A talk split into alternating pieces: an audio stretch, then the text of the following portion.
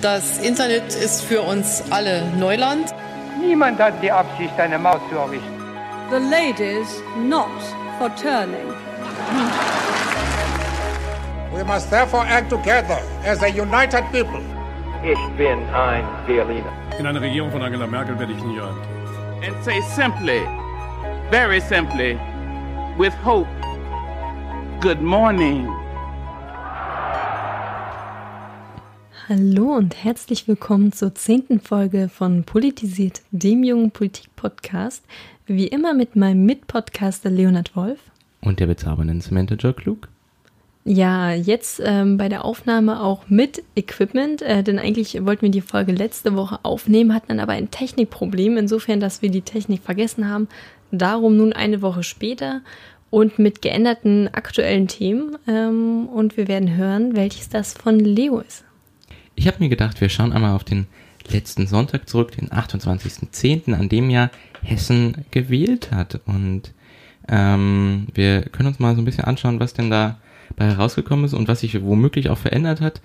Ähm, ganz eindeutig lässt sich tatsächlich sagen, dass die Grünen wohl ähm, die größten Sieger sind, auch wenn sie lediglich zweitstärkste Kraft mit 19,8 Prozent und damit äh, quasi gleich auf mit der SPD sind, haben sie doch aber mit 8,7 Prozent ähm, mit am überraschendsten auf jeden Fall so viel ähm, zugelegt. Äh, CDU und SPD haben zweistellig verloren und damit sind sie auch tatsächlich die größten Verlierer in dieser ähm, nach dieser Wahl. Die AfD zieht nun tatsächlich in den letzten äh, Landtag ein mit 13,1 Prozent und damit 9 Prozent mehr als bei der Wahl 2000 und bei der letzten Wahl 2013, glaube ich. Und ähm, die Linke ist auch drin, genauso wie die FDP, die es ganz knapp geschafft hat. Oder sie hat es nicht knapp geschafft, aber sie hat es sicherer geschafft als beim letzten Mal.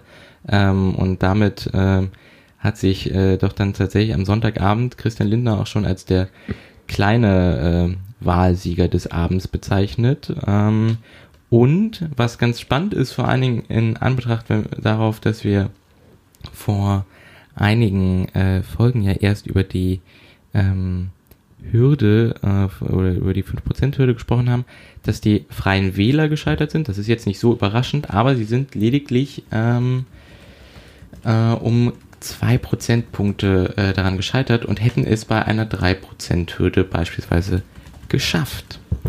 Und äh, wenn man sich jetzt diese Ergebnisse so anschaut, es sind wie gesagt noch nicht viele Tage seitdem vergangen, dann sieht es gerade danach aus, dass die schwarz-grüne Landesregierung doch tatsächlich ähm, äh, so fortgesetzt werden kann unter der Leiter, Leitung von Volker Bouffier. Ähm, auch wenn äh, zumermaßen jetzt, als ich gerade vor der Aufnahme nochmal geschaut habe, ähm, die Grünen wohl gesagt haben, dass sie sich auch grundsätzlich mit der SPD vielleicht äh, vorstellen können, über eine Ampel zu reden äh, und mit der FDP. Aber ich glaube, das ist äh, doch tatsächlich eher sehr unwahrscheinlich, ähm, dass das eintreten würde. Ähm, zumal, genau, es ja möglich ist, die aktuelle Regierung quasi fortzusetzen. Ähm, und wenn man sich tatsächlich die verschiedenen Koalitionsoptionen anschaut, dann war das ja sehr, sehr lang am Sonntagabend äh, oder tatsächlich bis in die Nacht hinein so ein, so ein Zittern und Bangen an der einen oder anderen Stelle. Ähm, so dass äh, es tatsächlich zwischenzeitlich auch nicht hundertprozentig klar war, ob CDU und Grüne tatsächlich ihre Regierung fortsetzen könnten oder ob eventuell die FDP als Mehrheitsbeschaffer notwendig ist. Aber sie haben es tatsächlich quasi mit einem äh, Sitz äh, geschafft, denn man benötigt im äh, hessischen Landtag ähm, eine oder gibt es die absolute Mehrheit ab 69 Sitzen und die haben CDU und Grüne gemeinsam erreicht. Zusammen mit der FDP wären sie bei 80 und hätten damit einen guten Puffer. Ähm, außerdem haben die 69 Sitze allerdings auch, wie gesagt, die SPD, Grüne und FDP, also die Ampel erreicht und aber auch die, naja, große Koalition kann man es ja nicht mehr so richtig nennen, aber äh, CDU und SPD hätten zumindest auch 69 Sitze, ähm, auch wenn das eher unwahrscheinlich aussieht, auch wenn ähm, Volker Bouffier am äh, Wahlabend und dann auch am nächsten Tag in der Pressekonferenz mit Angela Merkel gesagt hat, dass sie grundsätzlich jetzt mit allen ähm, Parteien, abgesehen von der FDP und der Linken, ähm, mal zumindest reden Von der würden. AfD und der Linken. Richtig, was hatte ich gesagt? FDP? FDP, hm. Nee, ich meinte, genau, die, die Ränder, wie Volker Bouffier sie nannte, ähm, genau, mit denen wird er nicht sprechen oder wird die CDU nicht sprechen, aber ähm, alle anderen Parteien schon. Ja, also ähm, zunächst einmal, was Lindner gesagt hat, dass sie eigentlich der zweite Gewinner sind, da muss man natürlich ganz klar sagen, neben den Grünen ist zunächst einmal die AfD leider, die 9% dazu gewinnen konnte. Und ähm, auch weil gerade über eine Ampelkoalition gesprochen wird, denke ich, dass es ja doch eigentlich wahrscheinlicher wäre, dass es eine Neuauflage von ähm, Schwarz-Grün gibt. Ähm, auch eigentlich, weil es ja den Wählern gegenüber wahrscheinlich, oder das ist jetzt natürlich eine Spekulation, aber mehr dementsprechend würde, was eben auch viele Wähler ähm, gewollt haben Mhm. ähm, oder mit ihrer Stimme ausdrücken wollten. Und äh, was man eben auch sagen muss, dass in der Landtagswahl oder bei der Landtagswahl ähm, ja auch viel um bundespolitische Themen ging, also dass auch damit Wahlkampf gemacht wurde. Und äh, natürlich ist es immer so, dass es eine Überlagerung gibt von bundespolitischen Themen und äh, Themen, die eigentlich die Landtagswahl betreffen. Aber ich fand auch, also die Grünen hatten ja auch ein Plakat wie Tarek statt GroKo, ähm, was ich eigentlich ja auch schlecht finde von äh, einer Partei, dann auch noch dazu beizutragen, die, äh, diese Vermischung zu fördern. Und äh, von der ja recht guten Regierungsleistung, wenn man sich die Zahlen anguckt, äh, hat halt vor allem oder haben vor allem die Grünen profitiert und die CDU halt kaum. Äh, die mussten eher mit dem Verlust durch die Große Koalition in Berlin ähm, ja rechnen oder mussten das hinnehmen. Äh, ich denke aber trotzdem, dass es eher zu einer Auflage von CDU und Grüne nochmal kommt. Kann mich natürlich auch irren, sollten die Grünen jetzt auf, ähm, aufs Brechen hinaus unbedingt den Ministerpräsidenten stellen wollen, dann könnte es natürlich auch zu einer Ampelkoalition kommen, aber allein ähm, die Kosten aus drei Parteien eine Koalition zu bilden, sind natürlich wesentlich höher, als äh, wieder in eine Re Koalition zu gehen mit der CDU. Ich halte das auch tatsächlich eher für sehr, sehr unwahrscheinlich und nee, kann ich mir tatsächlich nicht so richtig vorstellen. Äh, Fänd ich ich fände das ganz spannend. Da haben wir, ich habe zumermaßen gerade so ein bisschen in den vergangenen Monaten den Überblick über unsere Landesregierung in, ganz Deutschland verloren. Haben wir irgendwo gerade eine Ampel? Ich glaube nicht, oder? Ich weiß nicht, ob wir aktuell eine haben. Ähm, liegt aber auch daran, dass wir halt so viele Regierungsmöglichkeiten mittlerweile auf Landesebene haben Mhm. und nicht mehr eben nur die klassischen äh, von der SPD oder CDU geführten Koalitionen. Ja. Das müsste ich auch erst nochmal nachschauen. Äh, genau, äh, können wir ja vielleicht auch mal tatsächlich, äh, vielleicht sind die verschiedenen Landesregierungen auch mal ein Thema, das wir in, in Zukunft angehen könnten. Also tatsächlich haben wir eine und zwar in Rheinland-Pfalz. Okay, das, Also vorstellbar ist es zumindest. okay, ja, also es ist ja vorstellbar, aber äh, genau, ich halte es, wie gesagt, eher für nicht so wahrscheinlich. Zwar ich, also ähm, gerade wenn man sich ja auch die, ich glaube, die Zufriedenheit mit der äh, Regierungsarbeit in Hessen, äh, also die Zufriedenheit der Bevölkerung mit der Regierungsarbeit in Hessen anschaut, dann sind da die Ergebnisse für äh, Schwarz-Grün ja auch gar nicht so schlecht, ähm, so dass ich tatsächlich wenig äh, Gründe dafür sehe, tatsächlich, weshalb das nicht fortgesetzt werden sollte. Das stimmt natürlich. Was ich aber auch nochmal sagen muss, ähm, dass Volker Bouviers Aussage, sie würden mit allen sprechen, außer mit den Rändern, äh, dass ich das natürlich auch wieder, also das ist natürlich eine typische CDU-Aussage, ähm, aber auch für ganz gefährlich halte, nach wie vor daran festzuhalten, die Linke und die AfD auf eine Stufe zu setzen, was ähm, extreme Positionen oder auch die Gefahr anginge, äh, halte ich halt auch für ja eigentlich lächerlich mittlerweile. Ähm, wird aber nach wie vor gemacht, hat mich jetzt auch nicht überrascht. Aber muss ich an dieser Stelle einfach sagen. Vollkommen richtig. Dieses Framing äh, von vielen CDUlerinnen und CDUlern ist natürlich äh, vollkommen unangebracht. Ja, absolut. Gut. Aber dass die CDU und die Linke nicht koalieren, das ist, glaube ich, auch äh, allen vorher bewusst gewesen. Zumindest nicht in Hessen, aber was wir da in Brandenburg hat doch äh, tatsächlich die CDU, glaube ich, auch äh, schon mal verlauten lassen, dass sie sich das jetzt grundsätzlich womöglich vorstellen könnten. Dafür ist natürlich, ähm, ich weiß zumermaßen gerade gar nicht, wer das aus der CDU gesagt hat, äh, aus der Brandenburger CDU, äh, dafür viel gescholten worden, auch aus der eigenen Partei, aber tja, man hat schon äh, Pferde kotzen sehen, wie man so schön sagt. Naja, auf Landesebene ist eben doch viel mehr möglich. Genau. Ähm, damit sind wir aber auch durch mit der Landtagswahl in Hessen.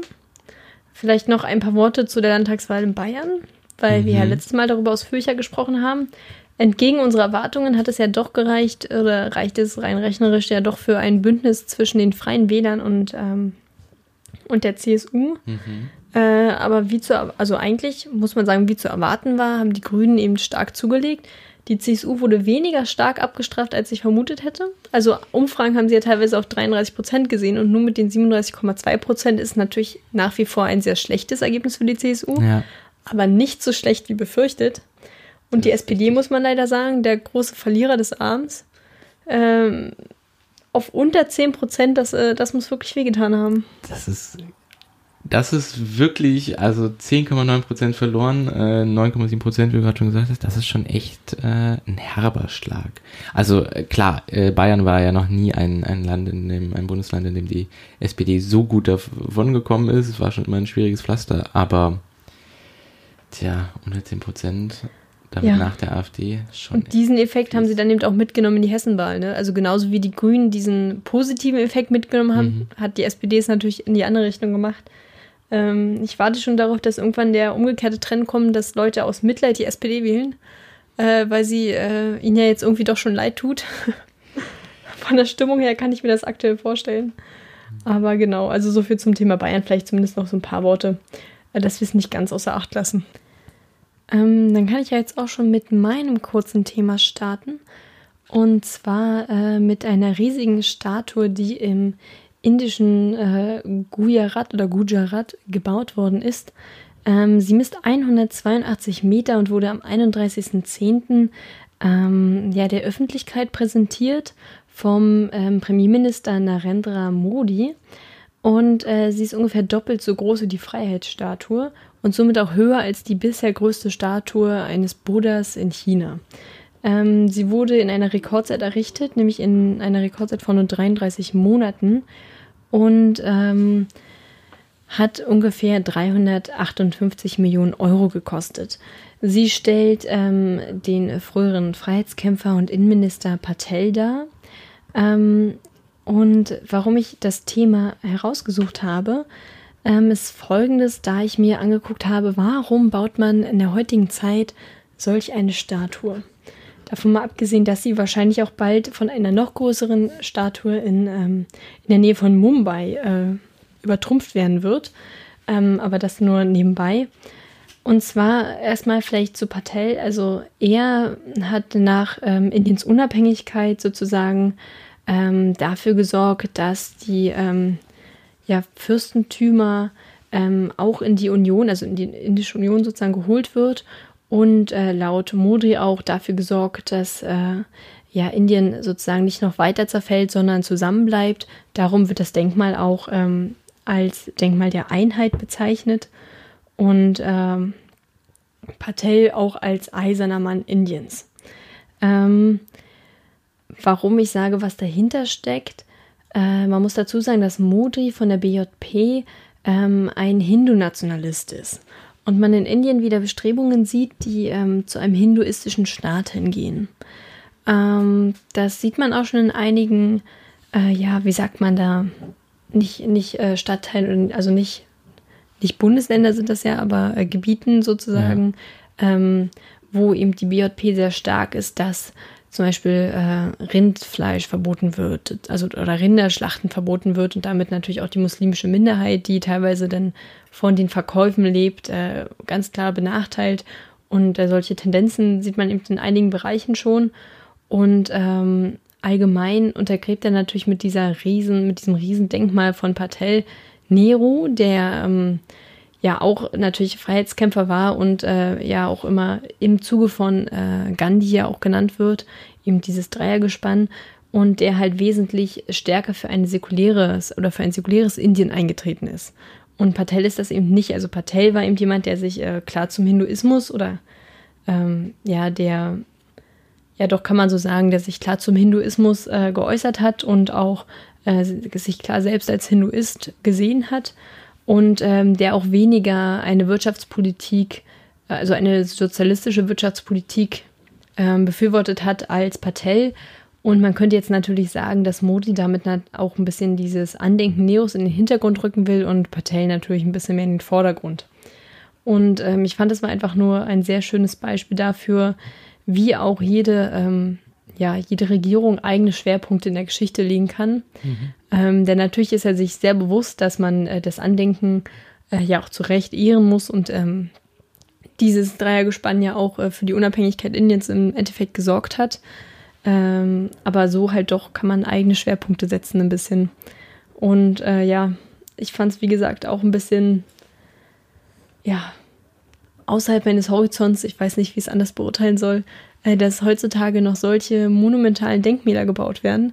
Aber ich glaube, das hat natürlich auch noch mal in Asien eine ganz andere, äh, ja, Historie, was, was Denkmäler angeht in dieser Größenordnung, als jetzt bei uns in Deutschland zum Beispiel.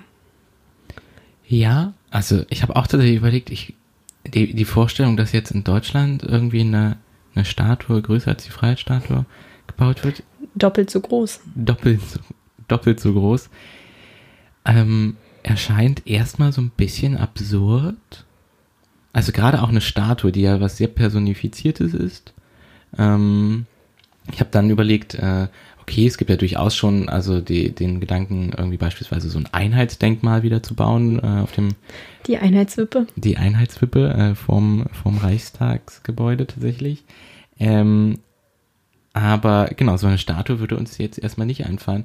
Dann habe ich überlegt, wann hat, hat uns vielleicht politisch tatsächlich das letzte Mal so eine Statue beschäftigt. Das war, glaube ich, äh, rund um die ähm, Ausschreitungen in Charlottesville in den USA, wo es ja tatsächlich, oder regelmäßig in den USA, wo es darum geht, irgendwie, ob Statuen von ähm, den ähm, äh, quasi ehemaligen äh, Südstaatlern, äh, ob die gegebenenfalls vielleicht abgebaut werden sollten oder äh, nicht. Ähm, aber ja, tatsächlich, also es ist irgendwie kein, äh, also irgendwie ein, ein zumindest in Europa, glaube ich, oder zumindest bei uns äh, jetzt kein, äh, kein Thema, das so regelmäßig auf der Tagesordnung steht, das stimmt.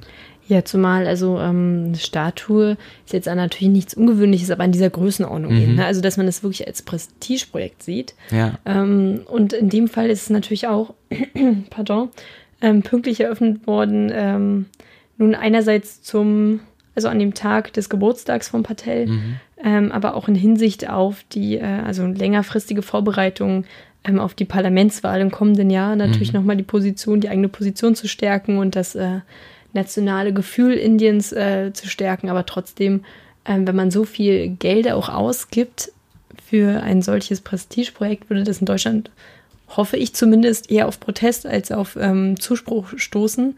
Ähm, aber das ist da anscheinend noch ganz anders. Beziehungsweise gab es sicherlich auch Protest, aber wie der dann wieder äh, durchdringt, ist die andere Frage. Auf jeden Fall. Und also habe ich das richtig verstanden? 358 Millionen Euro. Euro. Das ist halt auch schon nicht wenig. Muss man ja tatsächlich mal so sagen. Ja, ist auf jeden Fall Geld, das man in Indien hätte besser investieren können. Und zumal äh, ist ja nicht nur, ähm, sind es nicht nur die Kosten, sondern es mussten natürlich auch einige tausend Menschen umgesiedelt werden. Also das sowas gehört natürlich auch mal zu Großbauprojekten dazu. Ja. Ja. Ich habe übrigens gerade mal nachgeschaut. Ähm, die Einheitswippe wird derzeitig wohl so um die 15 Millionen Euro kosten würde, Ja. sollte womöglich. Zudem hat ja wohl auch, glaube ich, jeder so seine ganz eigene Meinung. Ich finde es prinzipiell die Idee, ein, ein Denkmal zur deutschen Einheit zu machen, ist durchaus angebracht, aber die Art des Denkmals finde ich doch schon sehr kurios. Im negativen Sinne.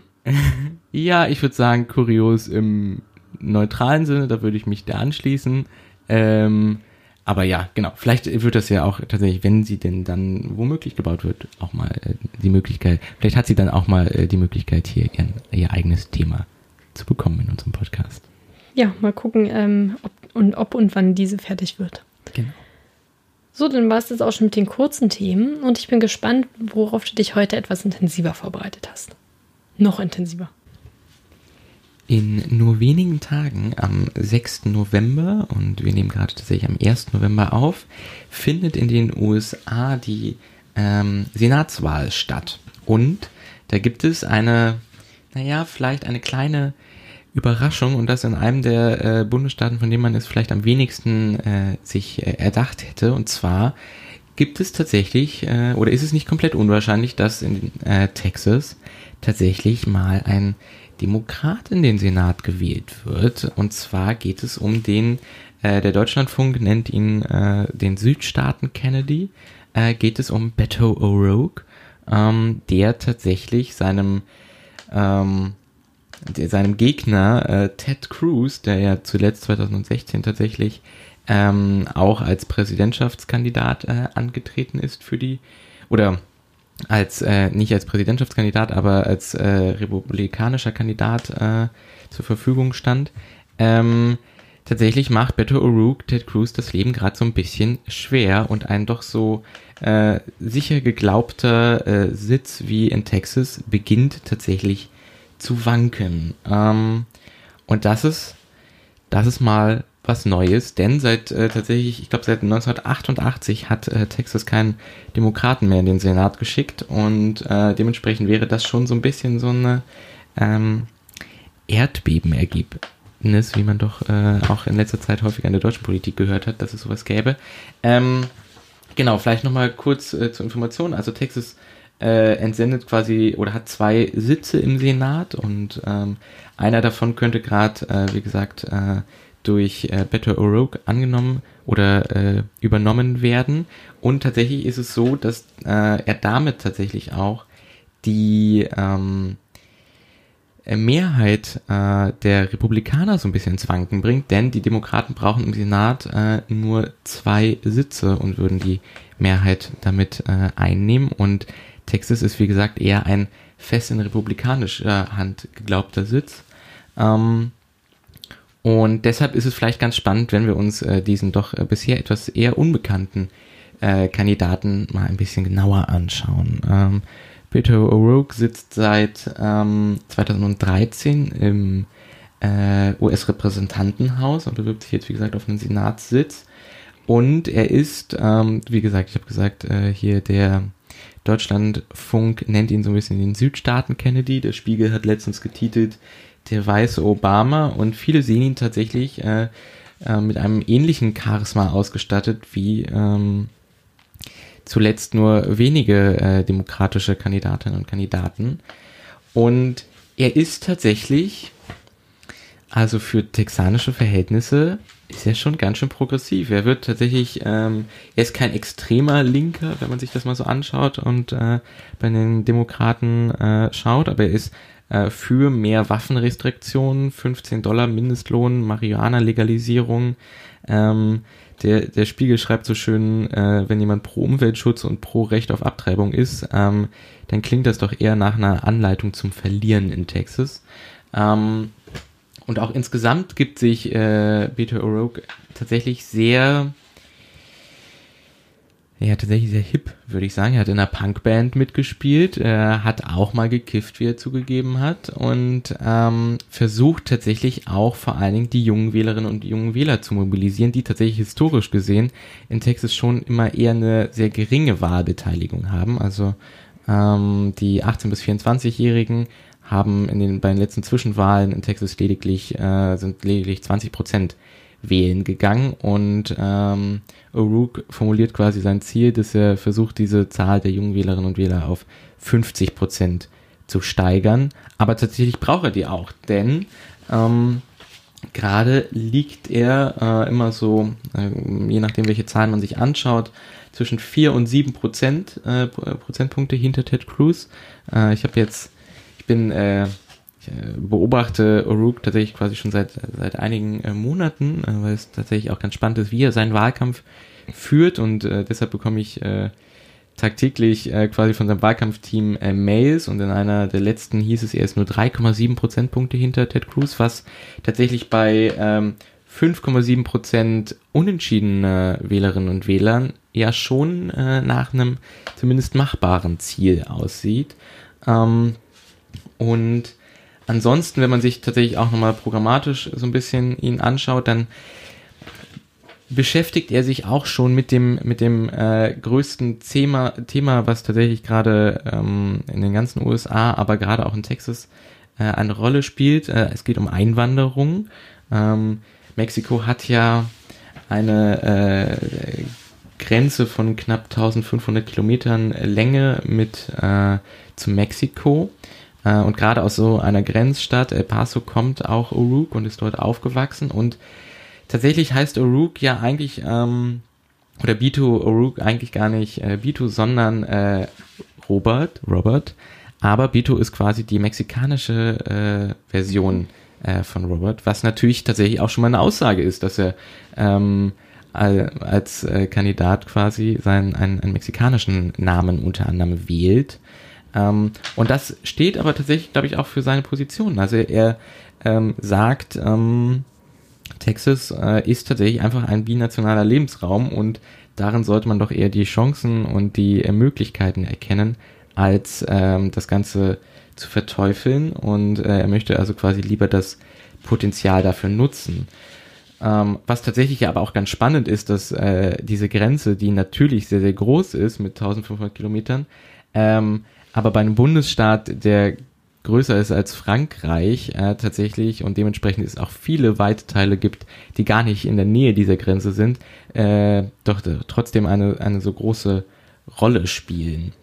Und ähm, dann, äh, genau, wenn man sich das mal so ein bisschen äh, anschaut, wie er denn seinen Wahlkampf geführt hat, und das ist äh, quasi auch der Grund, weshalb ich ihn so ein bisschen auf dem Schirm habe, da ich mich ja mit politischer Kommunikation immer wieder beschäftige, ähm, ist er tatsächlich auch verhältnismäßig unkonventionell. Ähm, und das sieht man aber auch dann tatsächlich so ein bisschen äh, die so seine Strategien, wenn man sich anschaut, wofür er sein Geld ausgibt, also von den ähm, 38,1 Millionen US-Dollar, die er seit äh, oder im Zeitraum Juli bis September gesammelt hat, was im Übrigen äh, verglichen mit den 12 Millionen, die Ted Cruz gesammelt hat, äh, schon ein, ein äh, großer Unterschied ist.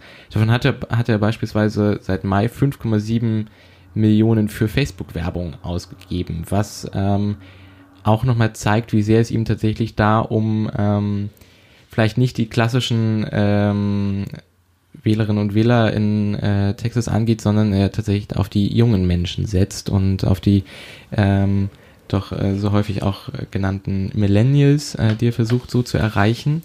Ähm, und aber da tatsächlich auch in der Kommunikation, also ich finde das furchtbar spannend, weil sie so herrlich unprofessionell und äh, fast schon also tatsächlich sehr, sehr authentisch ist. Ähm, und er ist auch einer der ersten Kandidaten gewesen, die beispielsweise auf Facebook sein, äh, ein, äh, ein TV-Werbespot äh, aufgezeichnet haben, quasi direkt während einer Live, Facebook Live-Schalte. Und so sieht man, dass da doch irgendwie mal so ein bisschen äh, frischerer, neuer Wind tatsächlich und das auch, äh, also in Texas weht und tatsächlich auch die Chance besteht, dass ähm, daraus was werden könnte.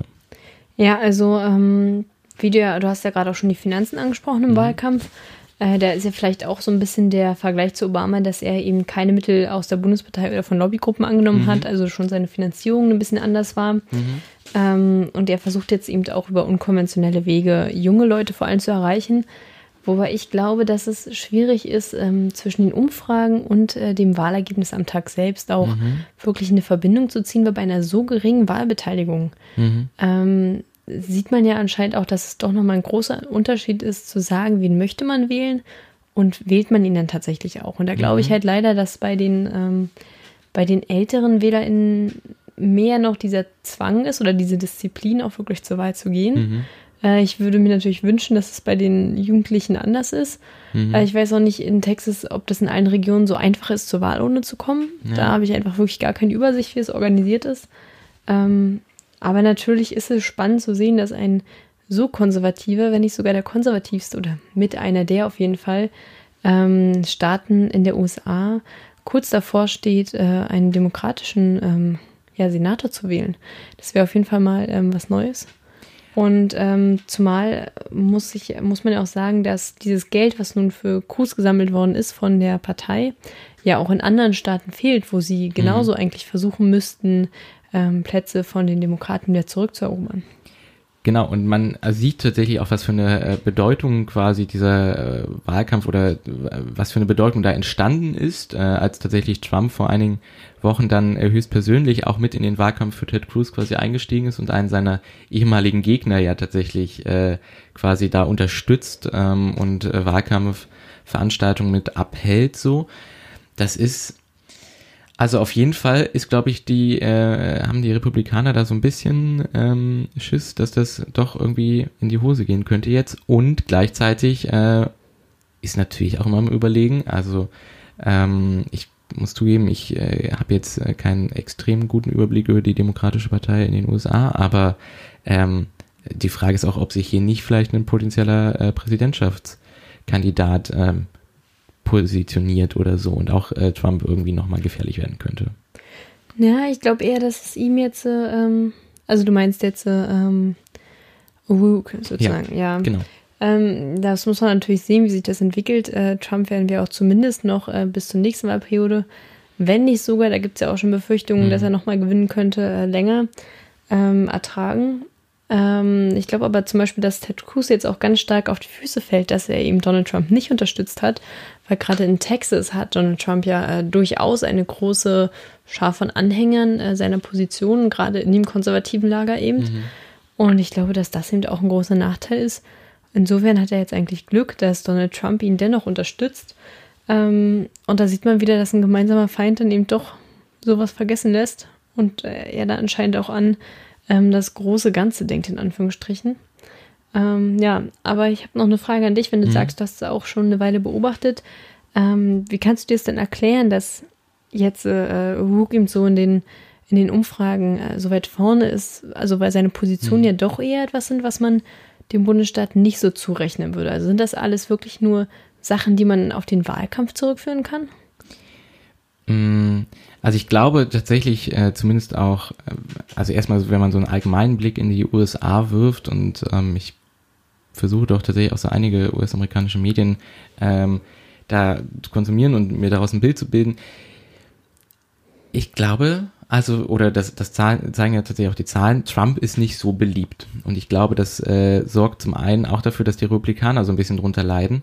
Ähm, und ich glaube, wir haben mit O'Rourke tatsächlich einen, eine Person, die so für komplett das Gegenteil steht. Irgendwie, die versucht äh, eher mit Hoffnung als mit Ängsten zu werben. Und ich glaube, das kann ganz schön mitziehen. Und dann zusätzlich hat er einfach auch tatsächlich Charisma. Also wird, wie gesagt, nicht umsonst der weiße Obama oder mit Kennedy verglichen. Ähm, und ich glaube, ähm, also auch wenn man sich die Zahlen in Texas ja anschaut, wo beispielsweise Trump weniger ähm, gewählt wurde als äh, vier Jahre zuvor McCain, ähm, dann gibt es, glaube ich, auch einfach da die äh, genügend Menschen, die sagen, okay, vielleicht ist es doch auch ein bisschen geiler, irgendwie einen Kandidaten zu wählen, der, der ja Hoffnung mit sich bringt und nicht nur die ganze Zeit äh, irgendwie auf der Angstschiene fährt. Und äh, gleichzeitig, wenn er es schafft, äh, junge Menschen zu mobilisieren, die ja dann tatsächlich äh, quasi vorher gar nicht wählen gegangen sind, ähm, dann hilft ihm das natürlich auch nochmal. Also ich glaube, es ist da so eine, so eine Mischung aus verschiedenen Faktoren. Ähm, genau. Wo man ja sagen muss, dass wenn eben Trump auch diese schlechten Umfragewerte hat, dass er eigentlich auch eher wieder dafür sprechen würde, dass eben Konservative, die sich von Trump nicht vertreten fühlen, bei Ted Cruz durchaus aufgehoben fühlen, weil er ja eben diese konträre Meinung erst hatte. Aber, ähm, aber wenn Trump jetzt äh, für Ted Cruz quasi Wahlkampf macht, dann. Na, mittlerweile, aber ja auch erst, ja. als diese schlechten Ergebnisse bereits. Äh, Auf jeden Fall, von, ja. Aber es ist natürlich wahrscheinlich ein Zusammenspiel und die anderen Faktoren, die du gerade genannt hast, spielen da natürlich auch mit rein. Aber inwiefern es dann wirklich am Wahltag selbst so knapp wird, ähm, das bleibt, äh, bleibt offen. Ja. Ich vermute mal, dass die Demokraten es leider nicht schaffen werden. Ähm, aber auch schon nah ranzukommen wäre eine Sensation. Auf jeden Fall. Und weil tatsächlich, äh, also so ein bisschen, wenn man sich andere Stimmen aus der Demokratischen Partei anhört, dann ähm, soll, auch wenn das jetzt womöglich mit diesem äh, Sitz im Senat nichts wird, das trotzdem äh, langfristige Auswirkungen auch haben, dass sich das, ähm, also quasi positive Auswirkungen, dass einfach in den, selbst ein Demokrat überhaupt die Chance hat, es in den, äh, es in Texas zu schaffen. Also genau, es gibt so Stimmen aus, aus anderen ähm, Bezirken oder von anderen Demokraten, die halt sagen, hier, also selbst wenn das nichts wird, ähm, das hat zumindest uns so einen gewissen, so einen gewissen Schwung mitgegeben. Ja, zumal es ja, wie gesagt, nun auch ähm, dazu führt, dass die äh, Republikaner ihre äh, finanziellen Mittel stärker als vorher gedacht auf Texas konzentrieren müssen. Ja. Und das fehlt ihnen woanders. Und so können natürlich die Demokraten auch hoffen, dass äh, das Vorteile für sie in anderen Bundesstaaten bringt und sie somit vielleicht dann doch wieder die Mehrheit im Kongress zurückerobern können. Genau. Und im Senat. Äh, Im Senat, ja. dann äh, lassen wir uns überraschen, was äh, da kommt am 6. November. Einem Genau. Dienstag, wie wir festgestellt haben. Ja. Äh, vielleicht, genau, werfen wir in der nächsten Folge nochmal äh, einen, einen kurzen Blick zurück und schauen dann, wie das Ergebnis war. Genau. Und damit äh, bin ich dann jetzt tatsächlich auch durch. Und äh, Sam, was hast du uns denn mitgebracht?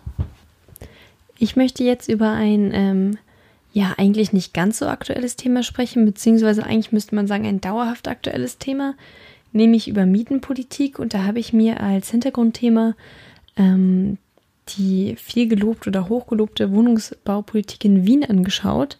Denn ähm, in Wien ist die Situation, dass es insgesamt äh, sehr viele Wohnungen gibt, die entweder der Gemeinde gehören oder äh, einer ähm, ja, geförderten ähm, oder einer gemeinnützigen Immobilienfirma. Nämlich insgesamt sind es rund 60 Prozent aller Wohnungen, sprich 32 Prozent sind Mietwohnungen der Gemeinde und 26 Prozent Eigentum von gemeinnützigen Immobilienfirmen. Und dementsprechend ist Wien auch im europäischen Vergleich eine recht günstige Hauptstadt zum Wohnen, also äh, österreichische Hauptstadt und im Vergleich zu anderen europäischen Hauptstädten relativ günstig. Ähm, man könnte jetzt fragen, hat Wien denn nicht ähnliche Probleme wie andere Großstädte? Ähm, doch hatte es, denn auch Wien wächst um rund drei- 30.000 Einwohner pro Jahr. Äh, das ist bei einer Stadt von 1,5 Millionen schon recht viel. Also man geht davon aus, dass es in sechs Jahren ungefähr zwei Millionen Menschen sein werden, die dort leben. Und auch sie haben natürlich mit der Tendenz zu kämpfen, dass es immer mehr Einpersonenhaushalte sind. Ähm, dennoch schaffen sie es, relativ viele Wohnungen zu bauen. Also wenn man es vergleicht, hat äh, die, also hat Berlin ähm, mit fast doppelt so vielen Einwohnern wie Wien von 2011 bis 2016 weniger als 28.000 Wohnungen fertiggestellt. Und in Österreich hat allein die gemeinnützige Bauvereinigung 23.000 Wohnungen in der Zeit ähm, gebaut. Also wesentlich mehr. Dennoch gibt es Tendenzen, die, ähm, die man auch hier sieht. Wir würden sagen Gentrifizierung. Ähm, das sieht die SPÖ, die äh, Wien praktisch schon immer führt. Ähm, aber anders, sie spricht lediglich von einer sanften Stadterneuerung. Also, dass es nur eine Aufwertung mancher Stadtteile gäbe, ohne Verdrängung. Ähm, das ist natürlich auch ein bisschen schön geredet. Auch sie haben mit solchen ähm, Problemen zu kämpfen, allerdings in abgefederter Form, muss man sagen. Und ähm, andere se sehen eben auch, dass Wien nicht, ähm, nicht wie Berlin beispielsweise viele Wohnungen privatisiert hat. Was nun natürlich auch ein großes Problem ist, sei es, dass bei Jugendzentren Mieten nicht mehr getragen werden können oder dass man eben jetzt auch schlechter einfach steuern kann, wo Sozialwohnungen entstehen. Und ähm, mit den Sozialwohnungen in, ähm, in Wien ist es auch ein bisschen anders als in Berlin denn, äh, oder in Deutschland. Denn hier haben ja äh, die Sozialwohnungen nur eine Sozialbindung auf eine gewisse Zeit. In Wien ist es allerdings anders. Also man hat ähm, beim Bau zunächst einmal eine Phase der Ausfinanzierung, meist nach 35 Jahren, in denen äh, eine Kostenmiete vorschreibt, dass man die Miete, ähm, abgesehen von einer geringen Eigenkapitalverzinsung, ähm, nicht nach einer Rendite erhöhen darf. Also sozusagen ähm, nur eine Kostendeckung vornehmen kann. Und auch danach ähm, bleibt die soziale Bindung bestehen. Also dass eine Wohnung eigentlich dauerhaft sozial gebunden ist. Ähm, das führt auch dazu, oder das, der Ursprung ähm, liegt auch darin, dass man eben sozialen Wohnungsbau nicht nur für eine ähm, sozial benachteiligte Schicht gewährleisten möchte, sondern für eine breite Mittelschicht eigentlich. Ähm, so ist es eben auch, dass ungefähr drei Viertel der Wiener potenziell Zugang hätten zu, ähm, also Anspruch ähm, auf einen geförderten Wohnungsbau. Und ähm, der Ursprung liegt eigentlich schon in einer Zeit ähm, von 1923 bis 1934 in der Periode des sogenannten Roten Wiens. Ähm, denn damals wurden große Areale der ähm, Stadt, also die Stadt hat große Areale gekauft und schon damals rund 65.000 Wohnungen dort errichtet. Und nach dem Zweiten Weltkrieg wurde dieses Wohnbauprogramm auch wieder aufgebaut. Ähm, da hat man heutzutage noch, äh, ja, noch sehr große Wohnkomplexe aus der Zeit, äh, wo man doch ganz klar diese Sozialutopie, die halt als Gedanke da natürlich auch hinterstand, noch erkennt. Und ähm, na, neben dieser Tendenz, dass das eben auch nach wie vor noch gemacht wird oder versucht wird, sieht man aber auch etwas anderes, und zwar, dass äh, mit einem sogenannten Smart Wohnbauprogramm in Kombination mit der Förderschiene Superförderung, also wurde es genannt, dass auch Neubauvorhaben gefördert werden. Ähm, das ist zwar auch darauf ausgerichtet, dass sich Geringverdienerhaushalte, äh, ja, dass die stärker bezuschusst werden. Trotzdem würde ich sagen, es ist natürlich auch ein gewisses Risiko, immer äh, Eigenheim oder ähm, ja, mhm. eine Wohnung selbst zu bauen. Da weiß ich auch nicht, inwiefern das dann tatsächlich bei den Geringverdienern ankommt oder ob es dann nicht doch etwas ist, eben nur für die obere Mittelschicht. Ja. Und auch diese Tendenzen hat man, aber nach wie vor wird halt Geld investiert, ähm, zumindest seit 2015 wieder, seitdem man ge äh, gemerkt hat, dass die Stadt doch stärker wächst als gedacht, um eben auch, ähm, ja, auch diesen Puffer, den man hat, weiterhin auszubauen.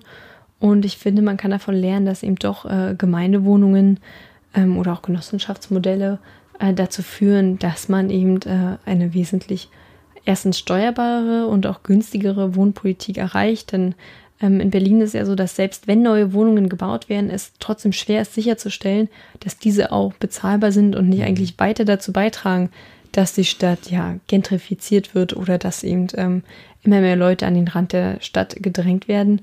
Wobei ich auch immer finde, dass äh, ein Stadtrand doch ganz schön stigmatisiert wird ähm, indem man so tut, dass alle Leute, die dort wohnen, ähm, dort wohnen müssen. Aber das ist ein anderes Thema, glaube ich. Auf jeden Fall. Okay, das klingt ja tatsächlich erstmal alles schon ein bisschen geiler als hier in Berlin. Würdest du dem jetzt auch erstmal so zustimmen? Ja, ähm, also in den äh, Artikeln, die ich gelesen habe, ähm, gab es wie gesagt auch diese ähm, Tendenzen als einziges Negatives, dass natürlich auch sie mit dem Problem zu kämpfen haben und auch da gibt es äh, Probleme der Gentrifizierung, aber in abgeschwächter Form. Mhm. Und ich glaube, dass die Wohnungspolitik angespannt ist, aber wesentlich abgeschwächter als äh, mhm. anderswo. Also gerade hier in Deutschland in großen Städten ist ja nicht nur Berlin, ist ja auch München, es ist Frankfurt, es sind es ist Köln, es sind eigentlich alle größeren Städte, ähm, die aktuell damit zu tun haben. Okay, und ähm, ich, ähm, mir ist gerade aufgefallen, äh, du hast, also genau, du hast ja die historischen Ursprünge quasi davon schon angesprochen, äh, unter anderem das äh, Rote Wien in den äh, 20er und 30er Jahren. Ähm, hast du zufälligerweise was dazu gefunden, ob es dazu, also was damals quasi der Auslöser dafür war, dass man sich überlegt hat, äh, wir müssen jetzt 65.000 äh, Sozialwohnungen bauen? Hm. Ähm, also ja, in den Jahrzehnten vor dem Ersten Weltkrieg ähm, ist die Stadt eben auch schon sehr stark gewachsen und es gab mhm. auch eine relativ große Wohnungsnot. Und ähm, da war dann natürlich auch mit einer, ja, einer ideologischen Vorstellung, ähm, eben, wie gesagt, diese soziale Utopie von Wohnanlagen zu erschaffen, ähm, war das dann eine Maßnahme, die die SPÖ damals ähm, ergriffen hat oder die sozialdemokratische Regierung damals ähm, ergriffen hat. Äh, das war dann natürlich der Auslöser, also dieser große, die große Wohnungsnot. Mhm. Ähm, weil du ja gerade gefragt hast, es klingt ja alles erstmal sehr gut. Ähm, vielleicht auch die Stimmen der Opposition, die sagt eben ähm, dagegen, ja, es gebe zu viel ähm, unnütze Vorgaben beim Bauen und setzen halt eigentlich auch mehr auf den privaten Bereich, mhm. den man, äh, dem man es leichter machen sollte zu bauen. Ähnlich wie man es ja auch hier hört ähm, von der Seite aus und sagt eben auch, dass zum Beispiel Transparenz fehlt. Mhm. Also andererseits wird zum Beispiel gerade wegen, gegen 32 Mitarbeiter von Wiener Wohnen, das ist ähm, eine große Hausverwaltung der Gemeindebauten, ähm, also wie ich ja am Anfang auch gesagt habe, dass eben äh, rund 30 Prozent in ähm, geförderten Wohnungsbau sind und äh, Wiener Wohnen hat äh, rund 220.000 Wohnungen zum Beispiel, also ein relativ großer Inhaber, mhm. beziehungsweise der größte. Und ähm, gegen diese Wiener Wohnen wird bei 32 Mitarbeitern wegen Verdachts der Bestechlichkeit ähm, ermittelt. Mhm. Äh, das heißt, man muss natürlich auch sehen, dass so eine Systeme dann die Gefahr besteht, dass es auch von Vitamin B natürlich abhängig ist, ob man eine Wohnung findet oder nicht. Und ähm, die ÖVP wirft ihnen außerdem vor, dass natürlich auch die Verwaltung und die Nebenkosten höher sind als bei privaten Wohnungen. Mhm. Äh, wobei man sagen muss, wenn dadurch die Mieten günstiger sind, finde ich das auch verkraftbar. Aber das ist ja auch Fall. wieder Ansichtssache, aber das will ich hier an dieser Stelle natürlich auch nicht verschweigen. Ähm, und wie gesagt, diese Effekte sieht man eben auch, also gebaut werden pro Jahr ungefähr 6.000 bis 7.000 neue Wohnungen und äh, geschätzt werden 15.000 benötigt, sagt äh, zumindest die Leiterin der Liegenschaftsverwaltung mhm. einer Wiener Immobilienfirma. Okay. Also, doch nicht alles Gold. Ja, aber gefühlt äh, auf jeden Fall goldener als, ähm, oder eine, eine etwas wirkende Lösung, als äh, wir es doch hier tatsächlich in den meisten äh, deutschen Großstädten haben. Ähm, ich musste bei dem, was du äh, erzählt hast, zu dem, dass quasi es Privatpersonen äh, eher erleichtert werden soll, eine, eine Wohnung zu bauen.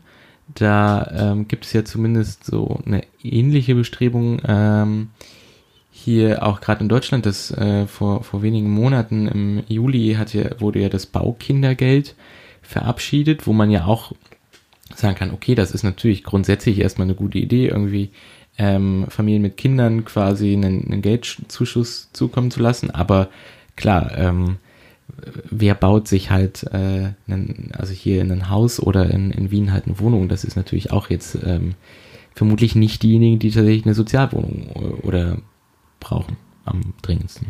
Ja, das ist natürlich auch wieder ähm, Politik nicht für diejenigen, die, sage ich mal, in der großen Not sind. Es ist natürlich äh, positiv, dass man die Leute unterstützen möchte mhm. und sicherlich äh, trifft man da auch viele in der Mittelschicht oder oberen Mittelschicht, die, äh, ja, denen es dadurch erleichtert wird. Allerdings löst es halt nicht das Problem, dass in der Stadt so wenig Wohnen möglich ist. Ich meine, ja.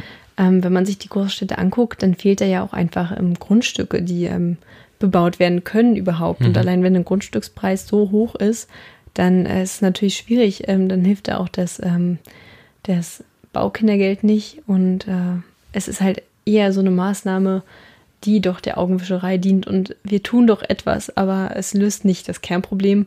Ähm, aber das ist halt eine der Sachen, die man angesichts der Ohnmacht, dem man dem Thema gegenübersteht, sozusagen ähm, nun herauszaubert. Denn es ist natürlich auch schwer, man, äh, also in der aktuellen Situation, wenn eben die öffentliche Hand immer weniger Grundstücke hat, selbst verschuldet, muss man äh, ehrlicherweise sagen, ähm, ist es natürlich auch schwieriger einzugreifen. Ja. Aber nicht unmöglich. Nicht unmöglich, wie wir ja unter anderem äh, anscheinend in Wien sehen. Ähm, und damit bist du fertig. Ja, damit können wir auch schon eigentlich zu dem Fazit der Sendung kommen. Denn du hast angefangen, über die hessische Landtagswahl zu reden. Dabei mussten wir feststellen, dass die Grünen ebenso wie in Bayern die großen Gewinner sind. Ähm, wir vermuten, dass es zu einer schwarz-grünen Regierung kommt, aber im Moment wird auch ein bisschen mit einer Ampelkoalition geliebäugelt. Ähm, da ist im Moment noch viel möglich. Ähm, wir werden es beobachten. Genau, und du hast dann äh, über äh, die neue größte Statue der Welt, die 358 Millionen Euro gekostet hat, äh, in Gujarat äh, gesprochen. Äh, und wir haben uns versucht, so ein bisschen damit zu beschäftigen, warum? Warum? Und sind dem so halb auf die Schliche gekommen, würde ich sagen. Genau, dann hast du über die ähm, zweite Wahl gesprochen, aber allerdings eine, die noch bevorsteht. Und ähm, wir sind gespannt, ob wir eine Sensation erwarten können, nämlich dass Texas zum ersten Mal die Demokraten oder den Demokraten mehr Stimmen gibt als dem republikanischen Kandidaten. Und ähm, wir können gespannt sein, ob dieser, wie der Spiegel ihn bezeichnet hat, etwas unpassend, dem weißen Obama tatsächlich die Sensation gelingt. Genau, oder ob das zumindest zum ersten Mal seit langem wieder Seit langem passiert. wieder, das stimmt. Genau. Und dann äh, hast du jetzt gerade den äh, Abschluss äh, gebildet mit äh, einem kleinen Ausblick aus dem ehemals roten Wien, äh, wo doch äh, tatsächlich... Nach wie vor roten Wien. Äh, stimmt, nach wie vor roten Wien, ähm, wo doch 60 Prozent der Wohnungen tatsächlich äh, in öffentlicher Hand sind und äh, drei Viertel der Bevölkerung beispielsweise einen Anspruch auch auf diese Sozialwohnungen hätte und ob das nicht potenziell vielleicht etwas ist, wovon auch Berlin oder andere Großstädte in Deutschland was lernen könnten. Damit war es das auch von Politisiert und wir hören uns hoffentlich diesmal wirklich in zwei Wochen wieder. Genau. Auf Wiederhören. Tschüss. Tschüss.